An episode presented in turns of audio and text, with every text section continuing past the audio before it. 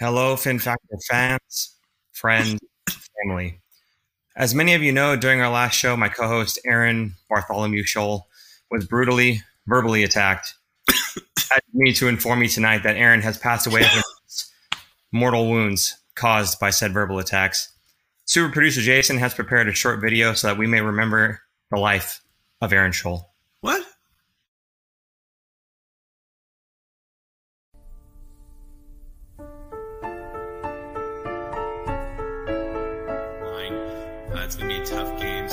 Two tough games in Colorado with with the uh, the altitude, and uh, and then coming back to San Jose to, to finish.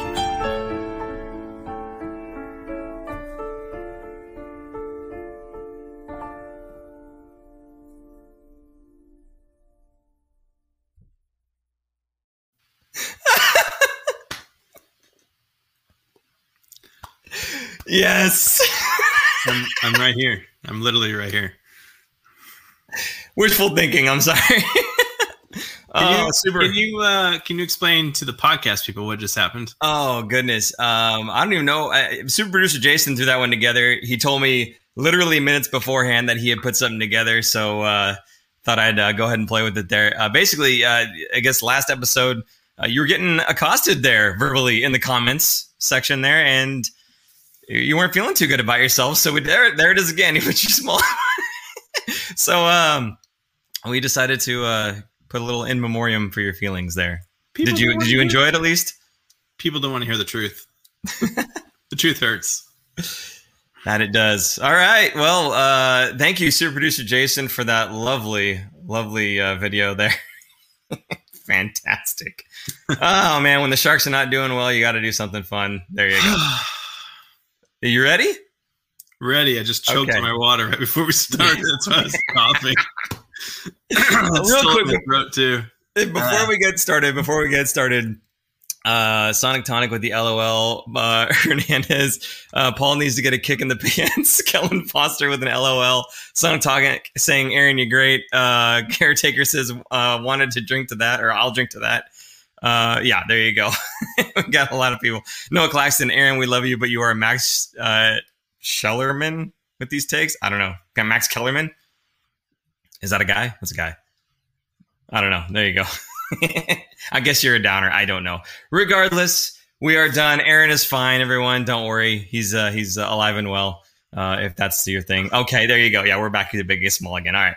Okay, let's go ahead and start talking about uh, Sharks hockey again. Uh, they played the Colorado Avalanche four games in a row this past week here. It did not go uh, super duper well. Although, Aaron, uh, we're looking back at the last episode, and you had said that you'd be happy with what was it, like a win out of the four? And I think I was uh, just happy with a, a good, solid effort.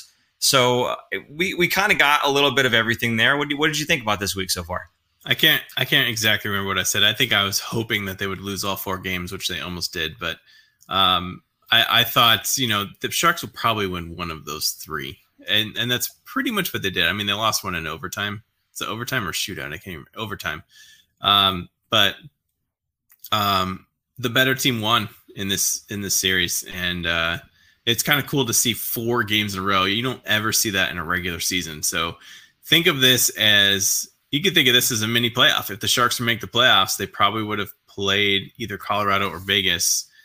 Let's just say it was Colorado. Here's how it would have happened. So how would you have felt after those games? Um, the Sharks just they're just not there. They can't hang. They don't have the depth. They don't have an answer to that top line anymore. They used to a couple years ago when they when they uh, saw them in the playoffs, but uh, not anymore. So I think um, I think I, I don't know how much time you want to spend on these games because they were just some of them were bad. Tonight's was was better, but the rest of them were just not good. Maybe just a little bit of time. I don't know. Block you. Just pushed it. nice. Uh, yeah. Okay. So on, on this game one here, I've got a couple notes. Uh, uh, we'll just go through them real fast. Um, they got killed on special teams, so it was a three nothing game, but there was it was basically all power play goals. So uh, the power play was the difference for Colorado in this game, which uh, you would think that it wouldn't have to be the difference because again they are a much deeper team. They have much more uh, top end firepower, and their blue line actually looks a lot better too with Cale Makar uh, doing what Brent Burns and Erik Karlsson can't and should be doing. but uh, they're just all around uh, just a much better team. So this was a bit of a moral victory, if you will, to be able to hold them to no goals, five on five. Um, although, if you take a look at the scoring chances, the high danger chances for, and I'll be doing this for each of these games, uh, high danger chances for in this game for the Sharks, five on five at least, uh, none. And for the Colorado Avalanche, seven. So when you're not getting into those areas, and this is something that Bret Hedican uh, has ha- harped on with Timo Meier specifically, is get yourself to drive to that area. And we saw Timo do that tonight, almost scored a goal.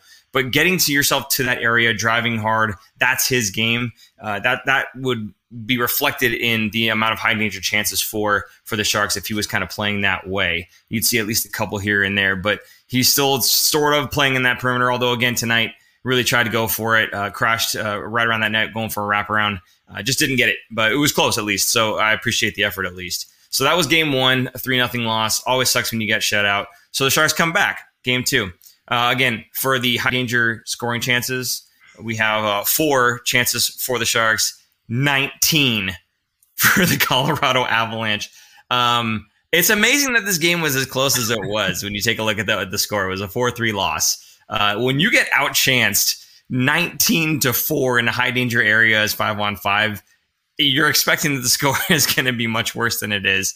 Uh, so I know there was something that was a lot more uh, interesting to you than the score in this game.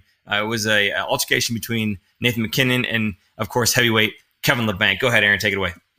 Well, I thought uh, so. The whole play what happened was Labanc got in on uh, was it Makar? Can you remember who it was? Um, he was chasing down a puck, and kind of uh, the guy was going to the boards.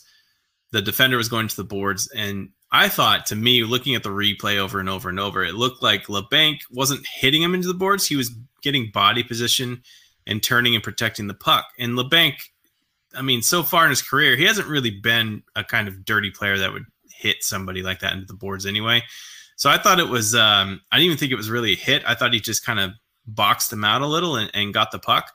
And MacKinnon, being the captain and sticking up for his teammate, got into his face and uh, there was a face off right after, so the puck was already dead, and MacKinnon got in his face, and they dropped the gloves. So good. If you look at it, you know, you look on Colorado's perspective. Yeah, it's good they're sticking up for his teammate, but you're taking MacKinnon, your best player, on not just on your team, but probably one of the top three in the league right now this year. Uh, taking him off the ice for five minutes probably should have been somebody else sticking up for uh, for that teammate, not not uh, MacKinnon. But uh, his teammates loved it, and um, Labanc, you know, sticking up for himself and and dropping the gloves with them. Good good for him. At least maybe it was better that it was MacKinnon and not somebody else for uh, Labanc's sake. But um, I didn't think it was a dirty hit. There was no, they didn't review it afterwards. He didn't get a penalty on it. In fact, I think MacKinnon got an extra penalty on that play for uh, for instigating. So um, I didn't think anything was wrong with it. I thought I thought it was a slight overreaction by Colorado. Yeah, no, fair enough. Uh, when you say by Colorado, but really uh, by Nathan MacKinnon to feel like he had to jump in there and drop the gloves. Again, I thought it was just uh, Kevin Labanc stopping essentially, and his, with his leg kind of getting underneath the defender and just kind of taking his leg out, not intentionally trying to sweep his leg, uh, sweep the leg, but it was just kind of like his motion of stopping, just kind of that's where his leg was, and then just knocked the other guy out. Um, I, I don't think there was any intent behind it whatsoever. So um, maybe a little bit of an overreaction by MacKinnon, but you know what?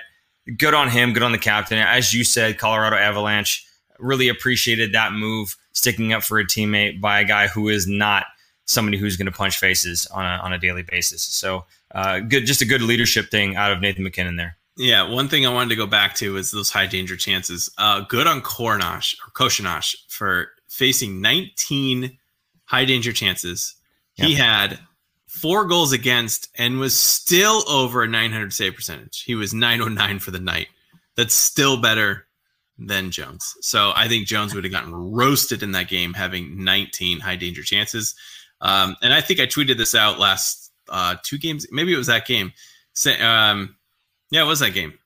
Saying that uh, that Jones. I think it's a, an NHL open secret that Jones has the worst glove hand in the entire league because they always pick on his glove hand and it always works.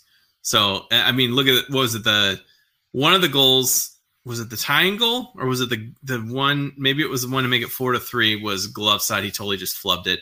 And then I think the one in overtime was also glove save or yeah, a miss by his glove. So I think um, I think Koshinash is a better option in net at this point than Jones, but at the same time, I want them to tank, so they should start Jones in every game. Go ahead. no, that's uh, the the game winning goal uh, did hit Jones' glove, like literally hit the glove, and still went through. Hit the um, glove so because the glove was in the way. It, it, he had the glove in the right spot mostly, uh, and, and, he even when he makes the save, it goes in. It's just incredible. Um, I don't know what what to say about the about that, but it's just you know it's just not his year, uh, unfortunately, and it seems like it hasn't been his year last couple of times around here, which is also very unfortunate. Um, you know, there's there's something to be said for again team defense and whatnot, and I still believe that that is kind of the core of a lot of these issues. But when the puck hits you in the glove, it's kind of like in football, right? And I'll come back to another football reference later on. Uh, I do see a comment here about uh, better than what Tom Wilson did in reference to Kevin Labanc. So we'll get to that as well. Uh, but in in football, if it's said that if the ball hits you in the hands and you're a receiver and you drop it, um, that's your fault. That shouldn't be on the quarterback, right? If you touched it at all and you dropped it, that's that's on you as the receiver. Uh, it, it's kind of the same thing in, in this scenario here. When when the puck hits your glove, like more like I think a better better analogy is when the, when the ball hits your glove and bounces off your hands and it becomes an interception and goes back the other way. That counts that counts against the quarterback as an interception when the quarterback's like, "Really? I couldn't sure. throw it any better," you know? To sure, me that's, yeah. that's what this is like. It hits him in the glove and goes in the net and an overtime win. Thank you for enhancing the analogy. Appreciate that. Yeah. the more you know. All right, good. Uh, as long as we're continuing on the uh, high danger chance train here, let's go ahead and jump over to game number three. Unless you had something else to say about game number two, which we can always go back. Nope. Uh, game number three was a five-four overtime loss. This is the one we were just talking about. Hit the glove, still went in. Unfortunate. Um, this one they actually outchanced Colorado uh, by uh, ten to eight. High danger chances for versus against. So they even a five on five, even when they outchance Colorado, they still don't have the polish, the finish that Colorado has, and being able to bury those shots. So, uh, I mean, I, I, shouldn't say that necessarily because again, they scored four, so it's not like it's it's all bad, but uh, it's just Colorado. You can't give them any of these chances; they're going to put it in on you. So, um, yeah, it's just one of those things. You know, one of those stats I wanted to look at and and see how the progression went. And you can see from, you know, in the, the first game was bad, the second game was really bad. Third game, there was kind of, okay, there was a progression, right? They, they stepped up to the plate, they still lost. Uh, this fourth game, the game tonight, again, high danger chances. If we're just looking at that five on five, 11 to nine. Again, they outchance the Colorado Avalanche by two, just like they did last game uh, at five on five at least. Only this time they actually pick up the win. So it seems like over the course of this mini four game series, they actually got a little bit better when you take a look at the amount of chances, high danger chances that they had five on five, and then looking at the score, the output. So uh, it got closer and closer until they finally won. Uh, I don't know if that's a, a, positive for you. I know that the biggest positive is going to be that Koshinash had 30 saves in this game. Again, putting up a good performance and giving the Sharks a chance to win. Uh, yeah, it's unfortunate. I, I think Koshinash. Wait, talking about tonight's game? What? Yeah. Yes. Oh, tonight I thought I thought again Koshinash to me looks sharper than Jones. Um, I think uh, it's it's really tough, man. There's only three games after this, and I really want the Sharks to tank. I'm sorry. Like at, at this point, if they win out, why? Why? They they just need to lose. So I, I'm I'm glad to see the Sharks at least putting up goals. They're not getting shut out every night. They did get shut out once against the the Avs, so it's not complete like blowouts. They don't look like the games aren't that boring. At least there's yeah. some goals, right? Like even tonight, they were down two nothing and they came back to tie it and then take the lead and win, which is exciting. But I was disappointed because I wanted I wanted Colorado to tie that game and at least uh, maybe the Sharks only get one point instead of two. But um, yeah, I and I think I even tweeted this out uh, tonight. Like nobody's going to remember these games at the end of the season, so they're just going to remember like it's not going to matter until the until the uh, entry level draft yeah. or the lottery comes around, and you're like, oh man, why did the Sharks get a better chance of getting a better pick? Well, they won all these games at the very end of the season. It's terrible. So anyway, uh, I want to bring up a couple things. Uh, first of all, uh, Brian and uh, caretaker it seems like there's a few people that are wanted to talk about the Tom Wilson situation. Guys, hang around for that. As soon as we're done with this, we're going to get straight into the Tom Wilson incident. Um, we've got plenty of notes, things we wanted to talk about. So uh, hang right there. In fact, if you've got other people that you uh, want to have a part of this conversation, hit us with that retweet. Uh, get us out to your friends, share us, whatever it is. Get them in the chat here because we will be talking about it, and it'll probably be I don't know. Uh, we got like another topic or two to go, and then we'll hit the Tom Wilson stuff.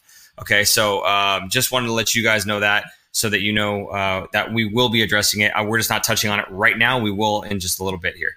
Um, and all, of course, if you are enjoying the show, uh, I think Super Jason had put it down there before. We do have uh, super chat available. We can answer your question. If you go ahead and put it out there, we'll definitely get to it. Uh, if you do same thing with Venmo uh, at the Fin Factory, you can put a question in Venmo. I believe Super Producer Jason's on top of that one. So if we happen to get something and you have a question in there, we can go ahead and address it as well. So uh, please feel free to support the show, uh, and, and, we'll go ahead and read off your question live here on the air. So there you go. Okay, uh, Aaron, we're done with talking about the. Well, I mean, okay, Hertl had two goals tonight's game. Um, a nice bounce back for him, I think. You know, there's been a lot of talk about him maybe not playing up to snuff over the course of the season. I know you responded to something on Twitter just like minutes ago uh, about Hertl maybe being a little disappointing this season. Seems you didn't agree with him though. But Hertl did pick up two goals tonight. What do you think about Hertl so far? Uh, maybe in just a short stretch. Uh, what do you think about his game? Well, it was a hot steaming take, and I couldn't couldn't not say anything. So I jumped in and and kept going at it. So I feel a little bad about it, but anyway, uh, um, I don't want to get into the tweet Twitter war that I had. It wasn't even really a war, but uh, I, to me, Hertl's fine. I think I think he uh, obviously he had a great game tonight. He had two goals, and I think he's one of the been he's been one of the most consistent players. I think Kane's been the best. I would say Hertl, Ferraro, maybe Knyzhov, just because yeah. he's a rookie and kind of came out of nowhere. And at this point, I say maybe even Koshinash has has been showing some good signs of uh, of life and and good things to come. So um, I, I just to me like I don't feel like not that not that he doesn't warrant any kind of criticism, but I think he's been fairly consistent. Not as consistent as Kane. Kane's been by far the best forward for the Sharks, but I think Hertl's a close second uh, in terms of consistency and, and playing well throughout the season. So I just thought it was silly, and I kind of wanted to jump in there and and whatever. But um, uh, we do have some clips here, don't we? Yes. Kind of glossed over. You want to go over those? well, I mean, okay, we're looking at a couple bright spots here. One of the bright spots for Coach Bob Boughner has been Dylan Gambrell, um, and I, I, got to ask a little bit. Um, uh, just we'll go ahead and just roll the clip, but basically, it's uh, some of Bob's thoughts, and uh, we thought you guys would be interested in those. So go ahead, we'll roll that one. Yeah, I, I, said this, uh, you, you, know, and you guys have heard uh, um, from the organization where we're at. And, uh, you know, last year was a um, situation where we sold veterans at the deadline and got picks back, um, you, you know, and I think this situation this year is, uh, you know, a lot of young guys are getting chances and, you know, and, and, and calling it a reset. And, you know, I mean, it's not a surprise. I think you look around the league out of the 31 teams, um, you know, as of right now, I think every team that missed the bubble last year playoffs is still out. So it just goes to show you, you don't flip things around in this league in six months and eight months or 10 months. Uh, it takes time and, uh, um, and, and there's pain involved in that. And there's some growing, there's some growing to do. And that's, that's where we're at. And, uh, um, you know, we've we've tried to work on certain things this year and and and uh, you know systematically and, and culture and things like that. There's a lot of things going on behind the scenes that are real real solid in the young guys but uh, um, yeah it's uh, um, it's a situation where you're going through some stuff and it's a little disappointing not to be in the playoffs obviously but uh, we know what the big picture looks like and where we're going So there's, uh, I mean, just kind of, you know, talking about where the big picture is, right? And lots of things going on behind the scenes. I would really love to be a fly on the wall to see kind of those things that are happening behind the scenes. But we did hear, um, I'm not sure if it was actually in that clip or not, but we were talking about uh, Bob Boughner and and how Dylan Gambrell had earned his trust and whatnot. So uh, I think maybe we had a different one there. But um, you know, things are kind of happening like he said behind the scenes it'll be interesting to see what happens for the next season to come here in the off season if there are certain trades that get made to kind of free up some cap and all that kind of thing um, and we're going to have another clip here that kind of talk about because I asked Evander Kane about some of the young guys and getting opportunities and that kind of thing. And um, before we get to that, I kind of want to. It'll be a tie-in, sort of. Um, Aaron, you had talked about there's this comparison that's always happening between uh, Timo Meier and and Rantanen, right? And that they were picked just one pick apart, and that we could have had Rantanen and oh, uh, all this hullabaloo, right? So um, I'm going to give you the floor here. Just go ahead and, and, talk about that. Something was bothering you about this, and then we'll kind of segue that into this uh, clip with Evander Kane. So go ahead. Sure. I mean, it's easy to be a Monday morning quarterback, as the saying goes. So you can look back at drafts and go, oh, man, well, the Sharks should have drafted this guy instead of this guy or that guy instead of that guy. And this is definitely one of those cases. Now, normally I don't really fall into that, but in this case, Mikko Rantanen was taken one pick after Timo Meier was taken in that draft. So you could make the case that, yeah, the Sharks definitely could have taken him easily. Um, who knows if they were looking at them. But at the same time, it's not just the player. Um, there's it's kind of nurture versus nature thing. So part of the part of it is yes, skill wise and pedigree and everything else. Um, some players are gonna be better than others. But in, I mean, look at look at Mikko Rantanen's case. Who's he playing with? Who are his line mates? Who's been consistent line mates for years now? It's been Gabriel Landeskog, the captain, and Nathan MacKinnon, arguably the, one of the best players right now in the entire league. You could plug Paul in on that line, and he would score 40 assists, like easily. So, yeah, Land uh, Rantanen, Rantanen is has better teammates than than Timo Meier, better line mates than Timo Meier, and has consistently. Um, now imagine, let's say the Sharks did take Rantanen instead of Timo Meier. Now Timo Meier develops Colorado, plays on that line, he becomes a beast. He's scoring like crazy. Now Sharks fans will be like, well, why didn't they draft Timo Meier instead of Mikko Rantanen? Like Mikko Rantanen is the smaller guy, and Timo Meier's this beast, and he's destroying people and scoring all kinds of goals. The Sharks could have had him. So it goes it goes both ways. It's not just like you can't just flip the script and be like, oh, Mikko Rantanen would have been the exact same player scoring the exact same amount of points on the Sharks team as he would have on Colorado. So it it kind of irks me a little bit, I guess. Like, yeah, Paul said 50 assists, 50 secondary assists, and no goals. That that's what Paul would score on that line. Um, but you understand what I'm saying? Like it, there's part of it is the development of the player. Part of it is the skill of the player and just the player in general. I mean there's some cases where there's a player that probably could have made it into the league and they were pushed in the league too soon and they're out of the league very quickly and terms of a bust come around right? Um, there's there's been a few of those players. There's been you know, you can look at some other drafts where it's like, man, this guy got taken third overall, and the guy who was fifth overall is, is a superstar player. So you can you can do the the Monday morning quarterback, but nurture versus nature, a lot of it has to do with development. A lot of it has to do with opportunity on how much um, ice time they're going to get. And Mikko Rantanen got a lot of ice time because the Colorado Avalanche, if you don't remember, the reason they got Nathan MacKinnon first overall pick is because they were terrible for a number of years. So he got some ice time that he probably would not have gotten. Let's say if Mikko Rantanen joined the Colorado Avalanche as a rookie this year, he would not be getting the ice time that he got as a rookie in his actual rookie year. So he developed better. Would he have gotten that time on the Sharks when the when like when Timo Meier started with the Sharks? Absolutely not. He would have had different line mates. He wouldn't have gotten the ice time. He wouldn't have developed as as great as he is. Not saying that he wouldn't ever, but he wouldn't be the same player. So it's really hard to compare players like that, um, even though they were taken one pick later. So I'm sick of it. So we need to just stop saying fire Doug Wilson because he he drafted Timo Meier instead of Mikko Rantanen. Like, oh, come on. Come on, really? I'm, I'm getting really sick of the fire Doug Wilson. Now, going back to what we just listened to from the coach, sorry. Going I'm, I'm ranting here. But going back to what Boughner said, there's a lot of underlying stuff that he said in that quote. Um, most of it is being we knew this season going into the season what was going to happen. We like last year we traded a lot of veterans and got picks. This year we kind of wanted to see what the young guys could do, uh, see where they stick, and see how well the team is. Thanks, caretaker. Preach, Aaron. Um, to me, that means Doug Wilson and company, uh, Hasso Plattner, everybody was on board saying this is going to be a throwaway year. Not a throw, throwaway year. I still believe that they wanted to see what they had with a lot of their younger players. If the Sharks made the playoffs, great. They're going to ride it out, and and maybe they would have bought some veterans or some other players at the deadline.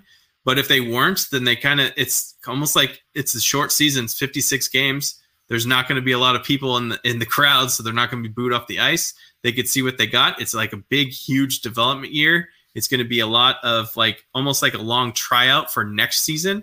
and um, maybe move some of those pieces in the offseason that don't work out well, like Timo Meier, like Kevin Labanc, like all these other guys that you're seeing when stuff hits the fan, you see who can get through it and who can't. And that's what I think this season was like. And they knew it.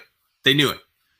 Yeah, no, I think guys who could use a change of scenery, just like you said, Timo and, and Kevin, I think uh, maybe it's just not working out here. It's not to say that they're bad players. They were picked that high for a reason in, in Timo's case. Obviously, Kevin picked much later, but Kevin was given the contract that he was given for a reason. He's got a high level of skill. Perhaps it's just not coming to fruition for the Sharks. Maybe somewhere else it would uh, it would shine a little bit more, but as of right now, yeah, Kevin Labanc's play is disappointing, and that's that's the right word for it because he is better than this. He is a better player than this. Uh, therefore, we are disappointed with what we're seeing so far.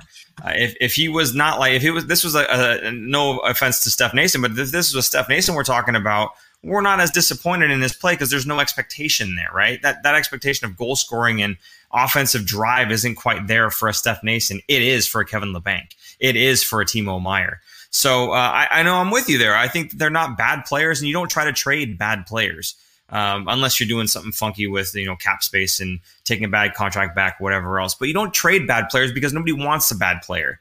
Uh, if they were bad, nobody would want to have them on their team. So um, if you're able to trade a Kevin Labanc, it's because he's still good, and it's because they think that they could fit him into their system. If you're able to do that with a Timo Meier, same thing. He's not a bad player. It's just not working out here for whatever reason. So uh, we'll have to see. We'll have to see next season where this kind of goes. Uh, I will say this though, like the phoenix from the ashes, Aaron, you have uh, resurrected and gotten some good comments going on here. Uh, caretaker, like you said, preach, Aaron, Kellen Foster, give this man a loudspeaker and a Bible. This is an NHL sermon. Uh, seems like the people are liking you today. I'm afraid they're going to turn on me, so I'm going to go ahead and just play this clip as fast as I can before they uh, they, they figure out that they need to jump on my back. Okay, this one here, Kane. I got to ask him a little bit about. Uh, well, I asked him a question. He talked about uh, some of the guys getting a shot. So we'll go ahead and just roll that for you right now. Hey, Vander. Um, how are spirits in the locker room considering Bob's comments earlier about these games being a showcase for who should be back next season? Um, yeah, I, I mean, you know, I think, you know, as a young guy, you want to, uh, you know, especially with the way we're, we're managing, you know, 25, 26 different forwards. Uh, guys are in and out of the lineup all the time. Um, you know, you want to try to cement yourself as a regular. Um, and, you know, that compete level and that battle level, um, you know, I think is what coaches are looking for and, uh, you know, veteran guys are looking for uh, and doing that on, on a consistent basis. And, you know, when you do that, you know, the, the skill will, will, will come out at the end of the day. And I think, um, you know, it's a, it's, it's been a great opportunity for these young guys to to to showcase themselves. And um, you know that seems like the direction that the organization wants to go in and uh, these last couple of games. So um, i guess we'll see and see how it pays off uh, going into the next season. Caretaker with a comment there. Dang paul dropping the hard questions. Uh, yeah you know i think it's about time i asked one that was maybe a little bit difficult there. So um, you know, but I liked his response. You know, he kind of deflected a little bit and said, "This is how we're going to talk about, um, you know, the young guys stepping up and having the opportunities here." Now, Aaron, you had just talked about, you know, these guys getting opportunities. If Rantanen was on our team, would he have gotten the same opportunities? All that other stuff. Well, now we, we see a bunch of guys that are getting the shot, and uh, no one uh, more prolific in in showcasing their skill so far than Alexander Barabanov. He has stepped up big.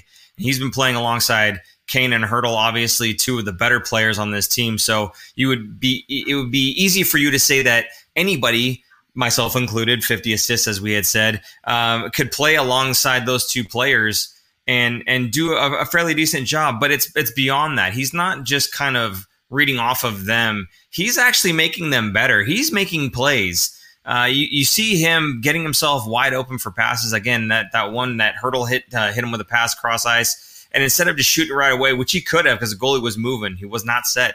Uh, he fired it right back across the Kane because he has that vision. Uh, and we saw it, saw it tonight. He had a few really nice plays as well. Uh, the guy's just doing a really good job, and he's impressing Sharks brass, I'm sure. So uh, again, looking forward to having him come back to the team. It's really nice to have a really solid talent that you didn't have to really pay anything for. You gave up Antti Suomela, uh, who was not cracking the Sharks lineup.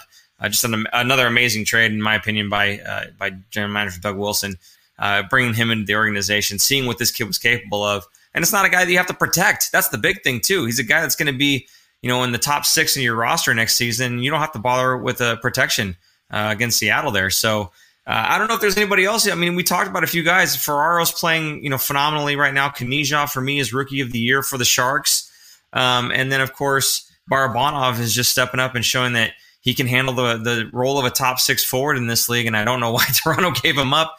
Uh, and then of course Koshinash stepping up in goal. So we've got from forward to defense to goaltending. There's some promising prospects here. So uh, you know maybe a little bit to look up about for next season. I mean, Barabanov is the perfect example of what I was just talking about. Uh, he had no opportunity in Toronto because there was too many people on the depth chart in front of him. So he, they're not going to stick this rookie in the lineup in the top six that has not proven himself when they have Toronto probably has top nine forwards that can fit in that top six spot. So why would you get rid of one of those guys and move them down the lineup for this guy for more than one game? They did try him out on a couple couple of the top lines, but only you know you're only going to get a game or two in there, and you can't do anything about it. Now on the Sharks, he's been with the Sharks for six games. You know how many points he has in those six games? How many? Six. Six. you know, the only game he did not get a point, the game the Sharks got shut out in. Nobody got a point. So he is very impressive. I think he deserves a contract. He's an unrestricted free agent after this season. So he could have his pick on where he wants to go, but if he solidifies himself on that line, on that top line with those guys, um, I would imagine that his agent is going to want to sign. Now, remember, I don't know if I talked about this last show. I don't think I did because it came out in the article from Kurz last week after our show. Um, Barabanov shares an agent with Knyzhov and Melnichuk. Those two definitely had a hand in getting the Sharks to make that pick or make that uh, that that uh, acquisition uh, trade. Thank you. Um, and his agent had said that there was only one team that we talked to and only one team only that we wanted to go to and it was the sharks so uh, that i think was facilitated and Knyzhov acts as his translator as well during the press conferences um, whenever he's asked any questions or anything so i think um, i think barabanov is going to stay especially after this hot tear that he's on and i bet the sharks maybe sign him for uh, what a two-year contract probably a two-year maybe $2 million contract something on the cheap and uh, kind of approve it to make sure you can do it in a full 82 game season, not just a shortened six game, or I guess it'll be a nine game stint with the Sharks after the next three games. So um, I'm excited for this guy. I hope they do sign him, and I hope he sticks and stays. And I hope this is the real deal because six games is a better sample size than you know like two or three games where you get kind of on a streak. Six games, six points in six games is a big deal on a very not very bad team, but on a bad team. Um, but yeah, like you said, he makes his line mates much better around him. I think that's probably his best asset is that he works his tail off, he gets the puck over, and his vision is incredible for um, most of these. Like I think we kind of take it for granted how, what Joe Thornton was able to do for so many years in, in San Jose, because you kind of feel like, oh, why is why doesn't more people play like that? Not the Barabanov as Joe Thornton, but his vision out there is amazing, and he can find an open player kind of see uh, it's almost like he's playing 3D chess versus uh, you know checkers against the other team.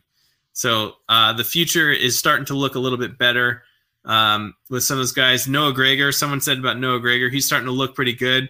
I'm hoping he sticks. Um, and you said Dylan Gambrell. To me, I like Gambrell. His offensive touch is just not there. I'm hoping that it comes back. Um, but he seems like he's going to be a solidified fourth line center if he doesn't really get that offensive back, which isn't terrible. That's an NHL career. Um, but he at least it's the not the other way around. It could be like Kevin Labanc, where he's terrible defensively and great offensively. We kind of need some of the balance of uh, someone who's very good defensively and not as good offensively. So I don't mind so much. Yeah, no, I think the point with Gambrell was simply that Bob had said he's kind of earned my trust here. Um, and that's something that's huge for coaches. You know, a guy that you can put out there and not have to worry too much about what's going to happen against him, right? Now, he may not be putting up as many goals, assists as we'd like, but the guy is not a guy that you put out there and kind of, you know, chatter your teeth and worry.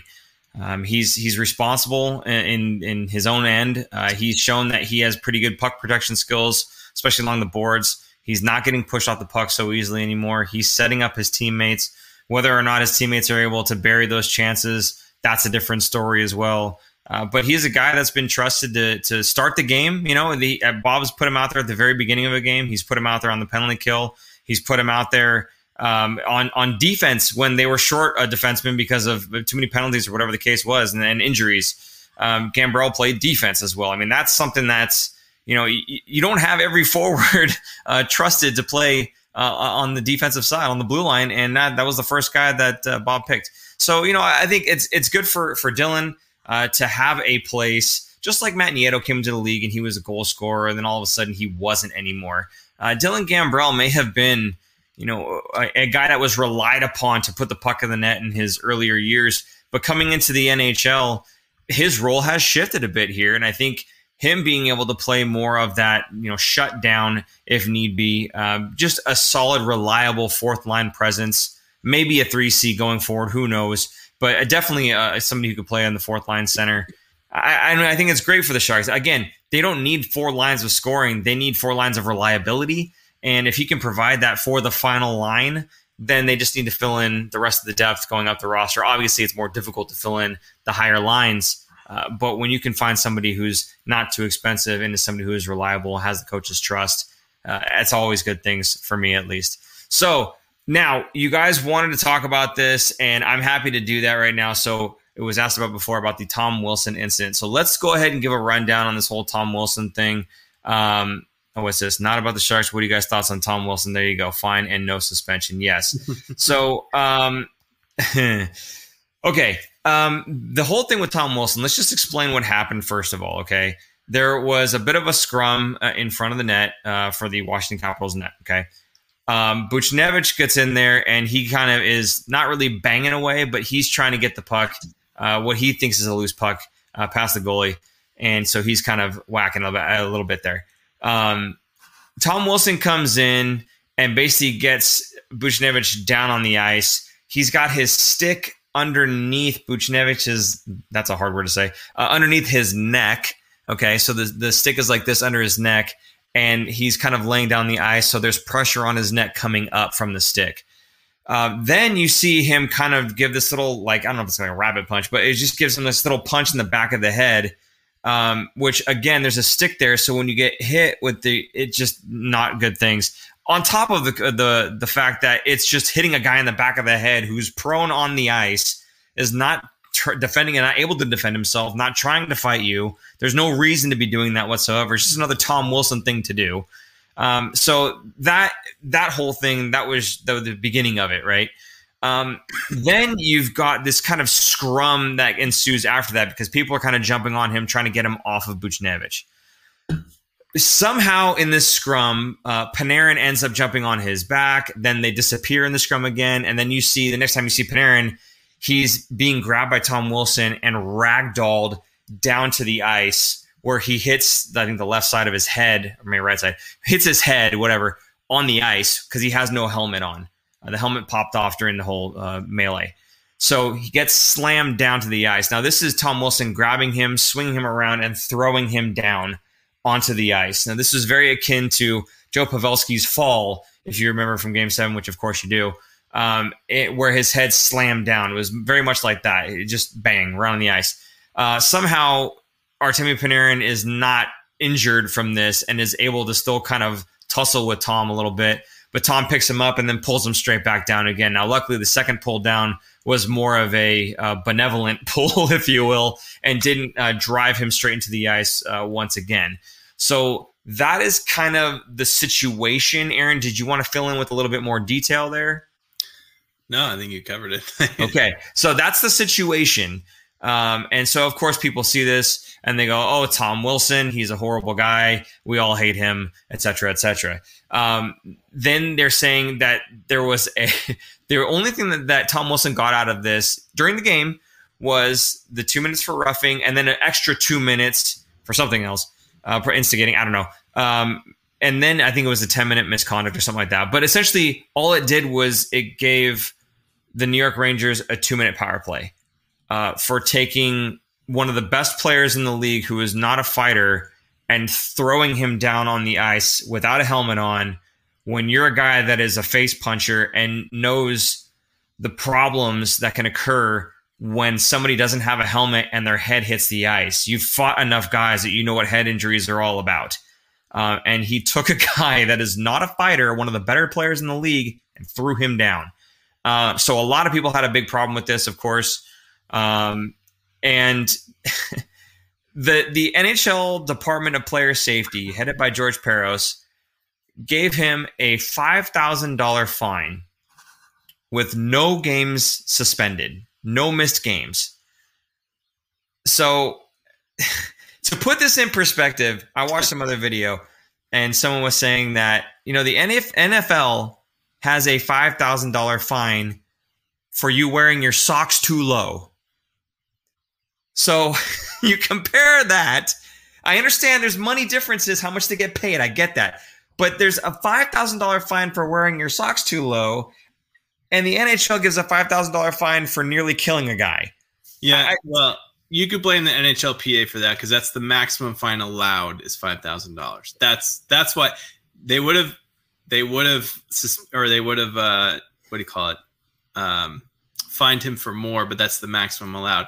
I'm not agreeing with it, but that's why the five thousand dollars that's where the five thousand dollars comes from. That's the maximum allowed by the NHLPA, the Players Association but it shouldn't end there. It, that's the maximum allowed by the NHLPA. Fine. Department of Player Safety needed to need not should have needed to suspend him for at least a couple games. Okay, this Absolutely. guy has this- had 20 game suspension before that got knocked down to 14. He's been four game suspension here, another four game suspension there. The guy's been suspended plenty of times. He's a repeat offender. And for him to do something like this, it wasn't even during the play a headshot during the play, you could say it's missed time. The guy changed levels on me, whatever. You could try to explain that away.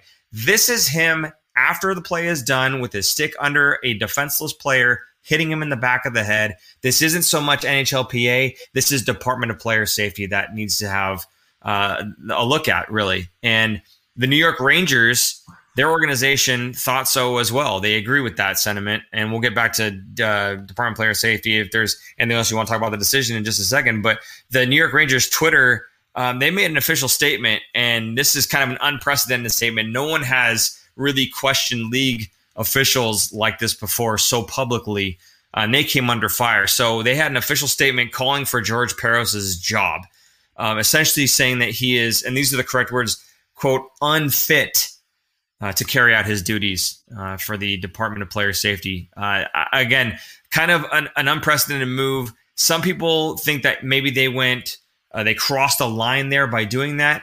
I don't think that they did. I think that they're calling a spade a spade. Um, and you know, for a guy like George Parros to see that happening again, this is a guy who's a fighter and who knows and respects head injuries. I mean, George Parros hit the ice real hard one time with his uh, and smacked his head. I do remember that. So for him to look at this and go, yeah, no big deal, five thousand dollar fine. I, that's that's a huge problem, and I think the New York Rangers were absolutely one hundred uh, percent correct in calling him out. Go ahead, Aaron. Well, I think the Rangers, because they are the Rangers and probably one of the biggest fan bases outside of Toronto for an NHL team, I think they kind of had to make a statement like this to show kind of like their bravado in a way but they also could get away with it because now if the league turns around and finds them, they're going to find them for way more than what they fined Wilson, which is just going to backfire even more.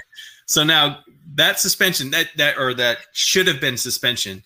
Um, there's even a video by uh, John Scott who said uh, that should have been a suspension. That was a terrible miss. Um, nobody would have blinked an eye if there was a suspension to Tom Wilson for that play. Nobody. Everyone have been like, yeah. Even Washington fans be like, yeah, yeah, I could see that. Like, there's there's no argument. It's kind of like uh, it's so so nearsighted for for them to do that because what when were they playing next, Paul? Yeah, no, today. And um, I'll tell you what, I tuned in for that game when I normally would not have. So this is one of those things that, and maybe uh, it worked on me. I don't care. Um, I wanted to see the response. I, I, really wanted to see the response of the New York Rangers. And I remember the coach had said, "We we are happy with the way that we're going to respond," and that was yesterday. Um, and to be able to see them tonight, and we'll get into that in just a second here. Uh, but to be able to see that come to fruition tonight um, that's kind of one of these culture things that I think you know Bob Boughner would be maybe proud of is that we stick up for our teammates, and even though it's the next game, um, and even though it wasn't necessarily all fights with Tom Wilson, the New York Rangers were not going to put up with that, and they were just going to let everybody, almost everybody on the Washington Capitals know you're not going to take liberties with our guys and just skate away with it. We we're going to have something to say about it. Um, let's go back to what you had said about Doug Wilson. Um, he made comments back in I think what was it 2013? I can't remember now um, about uh, not being happy with Department of Player Safety coming to the defense of Raffi Torres.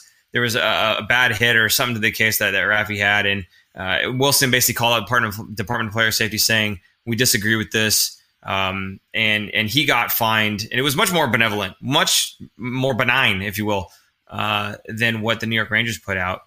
And he was fined a hundred thousand dollars for for saying that, uh, you know, publicly. So this was, I mean, this was a, like a body slam compared to a slap. Uh, the the two Twitter messages between you know the, the Rangers and Doug Wilson. There you go. There's the, the article right there. Yeah, Sharks fined a hundred thousand for GM Doug Wilson's comments about this, Raffi Torres this during the uh, Shanahan days. And that, yeah. yeah, Jarrett Stoll. I remember that game. That was yeah. I was at that game. That was so bad, such a bad hit. Um, yeah. Anyway, so anyway, he uh yeah, Wilson basically gets fined. You expect that the Rangers are going to get absolutely obliterated uh, for this, but um, you know, we'll we'll see kind of because nothing really has happened yet. I mean, a little bit has, and we'll talk about that in just a second. But uh, as far as coming from the league, we haven't seen any sort of discipline. Now, uh, the owner of the New York Rangers, uh, James Dolan, came out and said that he was firing President John Davidson and GM Jeff Gorton. To which immediately people were saying the Sharks should get Jeff Gorton. Um, every time I say that name, I think of racing, by the way. Uh, but no, I mean, I guess he was supposedly already unhappy with uh, the direction that the club was going anyway. But the timing, come on. Yeah. There's something else going on, so they could slide it under the radar. Yeah. We're such a high profile team as the Rangers. I mean, so I, I kind of feel like this is almost the aftermath. Not that the NHL is going to get back at the Rangers for having said that. I feel like this is the aftermath. Uh, that the owner, you, you would think though that the owner would be on board with any sort of public message like that. Uh, that the the New York Brass would would put out. The, the, owner would be on board before it goes out, but he allows them to send this message and then immediately fires them. I'm sorry, that just seems a little too coincidental. Well, um, it could have been maybe it was in the works that they were going to be gone, and this was a perfect opportunity so they could say what they wanted to say, fire sure. them, and then they can't get fined. Sure. And you know what? I like that explanation better, so we'll go with that. but um, it's just well, wait, to me, yeah. Let's let's go back to the response here that the Rangers had. Right? Yes. Uh, they had six first period fights in the game tonight, and they had six fights in the first five minutes of the game. You know what's scary? That set a record in the NHL. Do you know how bad games were in the 80s? There were line brawls. They were never this bad. This is how bad this game was. And why? Because he was not suspended. And what happened after the first period? Do you know? What? Tom Wilson did not return because of an upper body injury. Yep. Are you kidding me? Washington suspended him because the league wouldn't do it. They took him out of the game because they wanted to play the game. That the league should have stepped in and suspended this guy. Instead, the team had to do it. It's just it's ridiculous. It's absolutely ridiculous. Wow. Okay, so you th- you think the the Capitals suspended that, him themselves? So then why absolutely. dress him for this game? What? Because they're like, ah, you know, it'll be a fight or two. No, this was this was a ridiculous. Uh, just they wouldn't they weren't going to stop coming after him. They weren't the whole game. So they said, you know what? It's worth let's just he's upper body injury. We're gonna pull him out. Let's play this game. Maybe we can get some points out of it. Um, and at least save Wilson or somebody else from getting hurt because there's so many fights. Yeah. So they had to suspend him on their own. That's what Aaron thinks happened. I don't know. I think he was just tired of fighting and pull him out. Will he be back next game? Tom Wilson? Yeah. Is it against the Rangers? I don't know. If it's against the Rangers, no. Okay, there you go. You heard it here, folks. Um, oh, wait a minute. We got something else. Capitals, Rangers, Brady. Yep, six. Yeah, six fights. Wilson exits with an injury. I, I don't know. I don't think he was injured. I think they just uh, wanted him out of there. I think I'm with Aaron with that one. I don't know if they're suspending him, but I think they just wanted him out of that game. So there you go. Um, yeah. So there was a line brawl, like we said. Three fights right off the hop. Puck dropped. One second in, three fights. Smith jumps uh, Wilson as soon as Wilson jumps on the ice. It's just Smith goes right after him. Beeline. Boom gets into a fight there. Uh, held his own against a superior fighter. Um, there were two more fights. Uh, there was, like you said, 72 minutes uh, worth of penalties. I think the game ended with 127 penalty minutes, something like that. It was just absolutely ridiculous the amount of penalty minutes in this game, just nuts. Um, so yeah, uh, there, there you go. And I know you got here. NEPR is good PR. Um, I don't know. What do you th- do, do? you believe that? Do you think that this is just good for the league, seeing uh, the amount of, uh, retribution that was in this game. Obviously, you know, I tuned in, so other people I'm sure did. Do you think this was good for the league? There you go. Did you tune into a game that you would not have tuned into beforehand because you knew something was going to happen? Any PR is good PR for the league. Not saying it was good circumstances, but it gets the NHL into talking points on talk radio. It gets it onto people's radar. It gets people to go, ooh, I got to tune into this Rangers game, and it's a mind you, it's a Rangers game, Rangers versus Capitals. So Rangers being one of the original six is going to have a lot more following than if it was a Arizona and Nashville game. Nobody's going to tune into that because it was a Rangers game. Absolutely, people will be like, "Oh, my grandpappy was a Rangers fan, so I'm a Rangers fan." So they're going to want to tune into it. So yeah, absolutely, I think this PR was great. It was maybe that's why the league did it that that's a huge tinfoil hat of uh, reason of why they didn't suspend Wilson. But you know, people are talking about it. We're talking about it on a Shark Show. Get on with it. Yes, get on with it. Yes, yes get, get, on, with, on it. with, it. And in the spirit of getting on with it, we're going to do a roll call. Uh, so go ahead and let us know where you're watching us from. And then, of course, uh, we asked the question earlier, or we saw the question earlier in the chat here. Uh, who are you rooting for in the playoffs? So, Aaron, uh, I'm going to have you go first on this one because I think I know your answer, and I'm pretty sure it's the same as mine. So, go ahead. Um, I actually answered this on Twitter or on oh. Reddit. It was on Reddit. Sorry, it was on Reddit today. Um, I'm going to be rooting for the Carolina Hurricanes this offseason. Oh, really? Um, mainly because I think they're an exciting team. They're one of the top teams. And to me, going back to an earlier thing that we kind of glossed over here, is the league is a copycat league, uh, meaning that whatever team wins the cup, every team looks at that team and goes, Ooh, we need to do what they did because we're going to win a cup.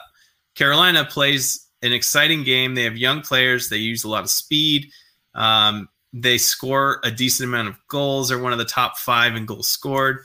They have good defense. They're just a very good overall team, and I think uh, they are kind of a almost sleeper pick. I mean, they're kind of I, I, I can't even say they're a sleeper at this point, but I think um, I'm kind of rooting for Carolina because they're exciting and fun to watch. How about you? I, am guessing I know what you're gonna. Okay, I, I, want you to guess for who I'm gonna say. I'm gonna say Toronto. Yes, absolutely, 100 percent Toronto. It has nothing to do with their legacy of losing. It has nothing to do with anybody other than Joe Thornton. I want Joe Thornton's name on that cup. The guy deserves it, uh, one hundred percent. So um, I, I, need to. I need to root for for Toronto, whether it's good for you know the, the ego or, or whatever the case is. And again, it's great for the record books that they haven't won in such a long time and everything else. We get to point and laugh. Wonderful.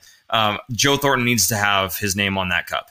And if it's with Toronto, fine. I would be very conflicted if it was with, you know, the LA Kings or or Vegas Golden Knights. I would be very conflicted. But Joe Thornton's name needs to be on that cup. So I'm rooting for him. I hope they go all the way um, because again, Jumbo deserves it. So there you go.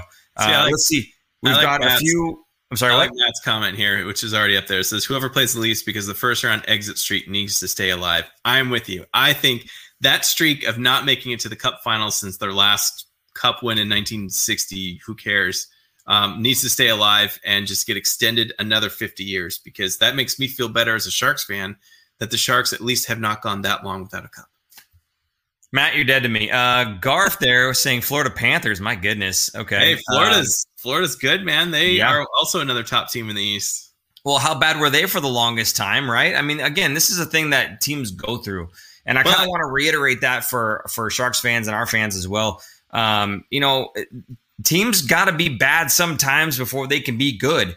So you might have to see a couple of these seasons. Now, Doug Wilson's trying to do it where we're not absolutely horrible.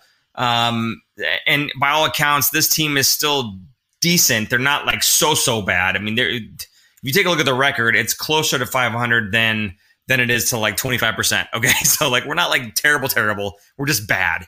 Okay. Florida, so though, Florida made it to the finals in the late 90s. Remember the Scott Yeah. Mellanby and John Van Vanbiesbrouck. year?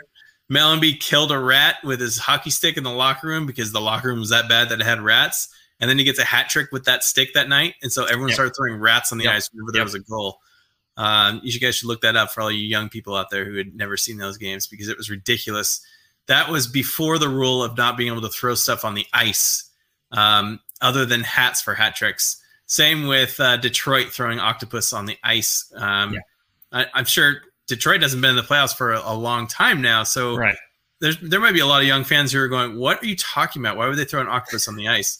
Well, back in the day, and here's where you need a more you know uh, logo over me is uh, they used to only take eight wins to win a Stanley Cup because there weren't that many teams. So uh, Detroit won a number of cups when it was just eight, and so they threw octopus on the ice to signify eight wins. That's why they throw it on there. See, uh, I thought it was because someone killed an octopus with their stick and then scored a hat trick. No, No, but do you remember uh, when the Sharks played played Detroit um, in the late like late two thousands, and somebody somebody smuggled a shark into the arena with an octopus sewed into its mouth and threw it on the ice. That's another thing you guys should should Google and look up. That was Yeah. that was insane. The guy there was a whole story about it too, where he he had garbage bags and it was tied to his leg and his pants and walked in and snuck it in through security and everything because that's not easy to get a shark into the arena and throw it on the ice. And that thing must have smelled bad, man. He probably needed a, a couple showers after that for days to get that smell out of him. Okay, well, you know what? We're uh, we're done talking about the whole Tom Wilson thing. We're done talking about uh, the Sharks for almost the remainder of the season. Aaron, we've got three games left uh, until this this season's done. The Uh, mercifully coming to an end. My goodness. So on Friday, seven thirty against Arizona. Saturday, seven thirty against Arizona. Now I know we've been doing the whole two games mini series, do a show, but since it's only three games left, that last show against Vegas, we're gonna lump in uh, as our, our last show here. So it'll be uh, Friday seven thirty, Saturday seven thirty, and then a Wednesday six o'clock against the Vegas Golden Knights. And after that game, we will be uh, available to you guys for the show. So um, that'll be what, probably eight forty-five, nine o'clock or so because of the the time that this game here will end. Yeah, there you go, Super uh, Jason. Quick question for the group here: How many of you are going to be going to that game, that Vegas game, that that season ender, or any of these games, the next three games? Because there's only so many people allowed in the tank. Just curious if any of our fans are going to be going. Go ahead. Okay, uh, Anthony Sanchez saying 0 and 3 the last three games. Uh, Aaron hopes so. Absolutely. Uh, three L in a row from Lundy. Lundy agrees with you. He says, "Yeah, let's let's uh, let's do it." Uh, at least our tank season is a short one. Grateful for that. You know what, Matt? You're you're back alive for me, buddy. That is some good perspective right there. Uh, if you're gonna be bad, you may as well be bad for a short season. Uh, no, I know you said it too, Aaron. Relax. I know you saying it all year. I know, I know, but I want to give him some props too. You can't just take all the glory for yourself. You got to give some to the comment section, Aaron. That's why you you died last episode. Okay, so all right. Can the Sharks spoil first place in the division for Vegas? I don't think so, Kellen. I think Vegas has got us zero and seven right now. There's no reason to believe we're going to go one and seven. So there you go. Okay, guys, I think we're done. We've wrapped this show up. We got one more show for the end of the hockey season here. Again, Wednesday. Uh, so next week, Wednesday, about eight forty-five, nine o'clock. Go ahead and uh, and show up for that. If you are not subscribed to the show, please feel free to hit that subscribe button, hit that notification bell, so you guys know when we do go live. We don't hit you with a bunch of garbage and a bunch of junk. If we did, we would go on the Arizona and then on VGK as well. There's no need. We can do it all in one show. Okay, so that's what we're gonna do. We're gonna save your uh, your inbox the extra messages. So again, hit us with that subscribe, and uh, you'll know when we're going live for you. And then, of course, share us, retweet us, get your friends in the comment section over there so that we can have this nice, fun conversation. It's always more fun when the chat's flowing and it gets Aaron's eyes spinning, which is always fun to look at as well. So, with that, Aaron, anything else you want to add here? Nope. Let's rip the band aid off. Okay. Oh, uh, so uh, Kellen, one last thing here says, do you guys do a draft show? Aaron, do you think we're going to do a draft show? We talked about um, possibly doing a show at, maybe before and after the Seattle draft, and then maybe after the um, maybe not before, but maybe after the entry level draft. Okay. Talk, unless there's some trades or something that big happens before any of that, let's just assume we'll do a before and after Seattle Kraken draft, and then an after uh, entry level draft. And by then, maybe we will have our studio set up in super Hmm. producer Jason's uh, garage again. So we'll see. I do have my second shot, so by the time we're ready to go um, for for that, I, we should be able to be in studio uh, side by side together forever. With that, we're gonna go ahead and say goodbye. Thanks so much, guys, for your comments. For anybody who hit us with a Venmo or a super chat, I didn't have any super chat today, but that's okay. Uh, we still love you. So um, again, we appreciate you guys and all the comments keeping us going. Okay, for super producer Jason, I'm Paul, I'm Aaron. and we will see you guys Next week. next week. Bye bye. Bye. Thanks for tuning in. If you like this episode, check out our other content, especially interviews. You can interact with us directly through social media at The Fin Factor and on Instagram at Fin Factor. And don't forget to join our live streams on YouTube. Visit our website at thefinfactor.com, where you'll find all of our episodes as videos or podcasts. You'll also find our exclusive merchandise to help support our show.